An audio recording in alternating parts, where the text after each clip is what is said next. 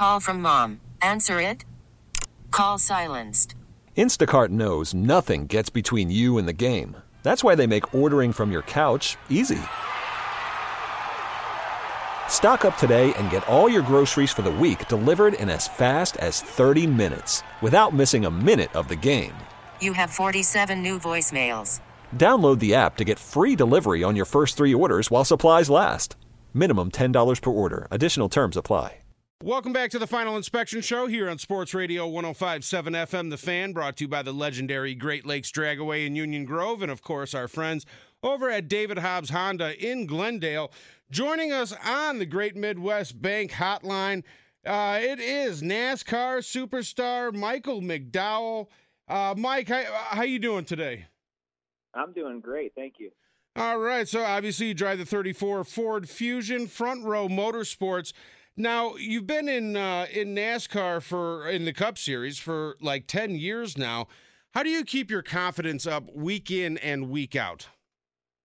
Yeah, you know, it's been a, a difficult um, thing to do over the years. You, you're not always, at least for me, I'm not always been in competitive rides, and you just kind of trying to hang on and, and stay in the sport. And um, you know, through those years, especially in the beginning, it was very challenging. But um, you know, last three or four years, just been with um, quality programs and, and, with Front Row Motorsports this year, and um, you know, you really confidence just comes from experience and results. And when when you have those going for you, um, it just kind of builds and builds. And uh, you know, it's a very challenging sport. You only have one winner every weekend, so it's unlike other professional sports where um, you know you'll go through a season and you'll have seven or eight wins, and you might have seven or eight losses. Well, in NASCAR, there's there's one winner and, and 39 losers every weekend, so it's a, a very difficult sport. Yeah, yeah, that's for sure. Now, uh, looking over your early career, and I always sit there and when I when I'm sitting there and doing research on you, I, to me, you did it the the right way. You know, you opened with some open wheel racing, then Grand Am, ARCA, uh, Xfinity, worked your way up. Uh, one of the things that, uh, obviously, being in Wisconsin here, Road America, you won the Xfinity race there in uh, in 2016. How special was that? What are your takeaways from that race? Yeah, I mean, it was a, a very special day. Um, you know, my first NASCAR uh, win, and and then in particular at Road America. You know, I grew up road racing and and had won races there in the past at Road America and, and open wheel cars and, and different series. You know, and um, when I think about Road America, it's one of the iconic road courses in North America, and, and it always has been. And um, you know, so to to get my first NASCAR win there was really special. And um, you know, the biggest thing is that, you know, it took me, you know, eight years before I ever got to victory lane in NASCAR, and um, it's such a long haul to get to that. And um, you know, so it was just one of those days that was very rewarding, and um, you know, very thankful of the opportunities I've had in my career, and and to finally put you know the the race together and get the victory lane. It was really special. Can you walk us through the transition that you had to make from starting your career in open wheel? uh, into stock cars? Yeah, it almost felt like starting over. Everything was different, and um, you know the the things that were more similar, that I guess would be the easier things to talk about was the seat of the pants was still the same. You you had a general feel for the race car and your hands and feet and all that communicating and working together. That was all the same. You know, driving a race car and different types of race cars, you can get in and adapt pretty well. But just the culture and the technology and the format and the style of racing and the tracks and um, you know growing up on road courses um, you know and only doing maybe 10 or 12 uh, races a year in a season to going and doing 38 races a year and a new track every weekend and um, it was just it was all very new and you know I felt like a little bit of it was just starting over and, and relearning um, you know a lot of things that I sort of um, thought that you would would transfer over didn't, and uh, it was a very difficult transition. But you know, fortunately, I was able to do it long enough and over the years to gain that much needed experience that you have to have to be successful in stock cars. And um, I think experience, you know, outweighs uh, a lot of things um, in our sport of NASCAR. Where when you jumped into an Indy car or a prototype or a sports car, if you had that raw speed and that aggression and that grit, you could you could go pretty fast. And in NASCAR, you really do need the experience and, and understanding the cars and the tracks and how things change um, to be competitive week in and week out. So uh, it's a very different style of racing.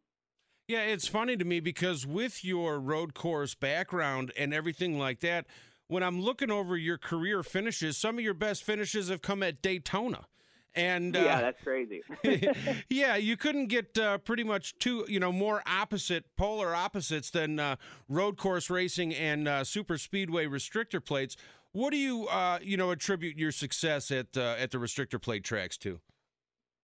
Yeah, I think it's just over the years. Um, you know, when I first went to Daytona and Talladega, you know, as a road racer, I was thinking, man, this is the dumbest thing I've ever done. You're just four wide and side by side, and you know, it's just the complete opposite of everything I've ever done. Um, but over the years, I've just you know grew to enjoy it and uh, really just be a student of you know what makes guys good at super speedways. Um, and then probably the major part of success at, at those tracks is the fact that um, the cars are more equal at Daytona and Talladega than they are any other racetrack, and um, that has to do with you know the NASCAR rules and restrictor plates, but it levels the playing field significantly on those racetracks, and and so for myself, not being in uh, top tier team my entire career, those races always stood out as opportunity races for me because it is a, a great equalizer. Yeah, and obviously, you know, front row isn't funded like Stewart-Haas's, but at least you're in a Ford, which has been, you know, you got the top three with uh, Kyle Busch, Truex, and of course Harvick. Uh, how far off do you think that uh, you you guys are from, say, Stewart-Haas Racing? Well, there's definitely a big gap, and, and, and we realize that. But you know, at the same time as we know where we're at as a team, and we know where we want to be, and and we have a plan, and um, and so, you know, it's just setting realistic goals and expectations and um, achieving those goals and, and setting the next ones after that. And, um, you know, to give you an idea, um, you know, Front Row Motorsports is uh, a two car operation. Um, myself and David Ragan driving the cars. And we have a, a program and, um, you know, facility with about 70 people in it. And that's a pretty decent sized team. But to talk about Stewart-Haas, um, that's an organization that has four cars, uh, 600 people, and uh, probably eight to you know ten times the the budget that we do. And so we know where we're at, and we know where where we want to be. Um, and you know that's not in the cards of this year, but it's a you know it's a goal for us to continue to grow the program every year and and to um, you know to make those gains and um, you know, hopefully in four or five years we'll be we'll be at the level where they're at. You know how hard that's got to be so hard being a competitor. You know, I I sit there and I I hate losing to my kids whether it's in Chutes and Ladders or Candyland whatever. You know, I just don't want to lose. And uh, you know, to sit there and show up at the track and know that, you know, you're not really racing for a win. That's got to that's got to sting, doesn't it? Well, yes and no. It's like I said in the in the beginning of it, you just have to set your expectations. So, uh, give you an example.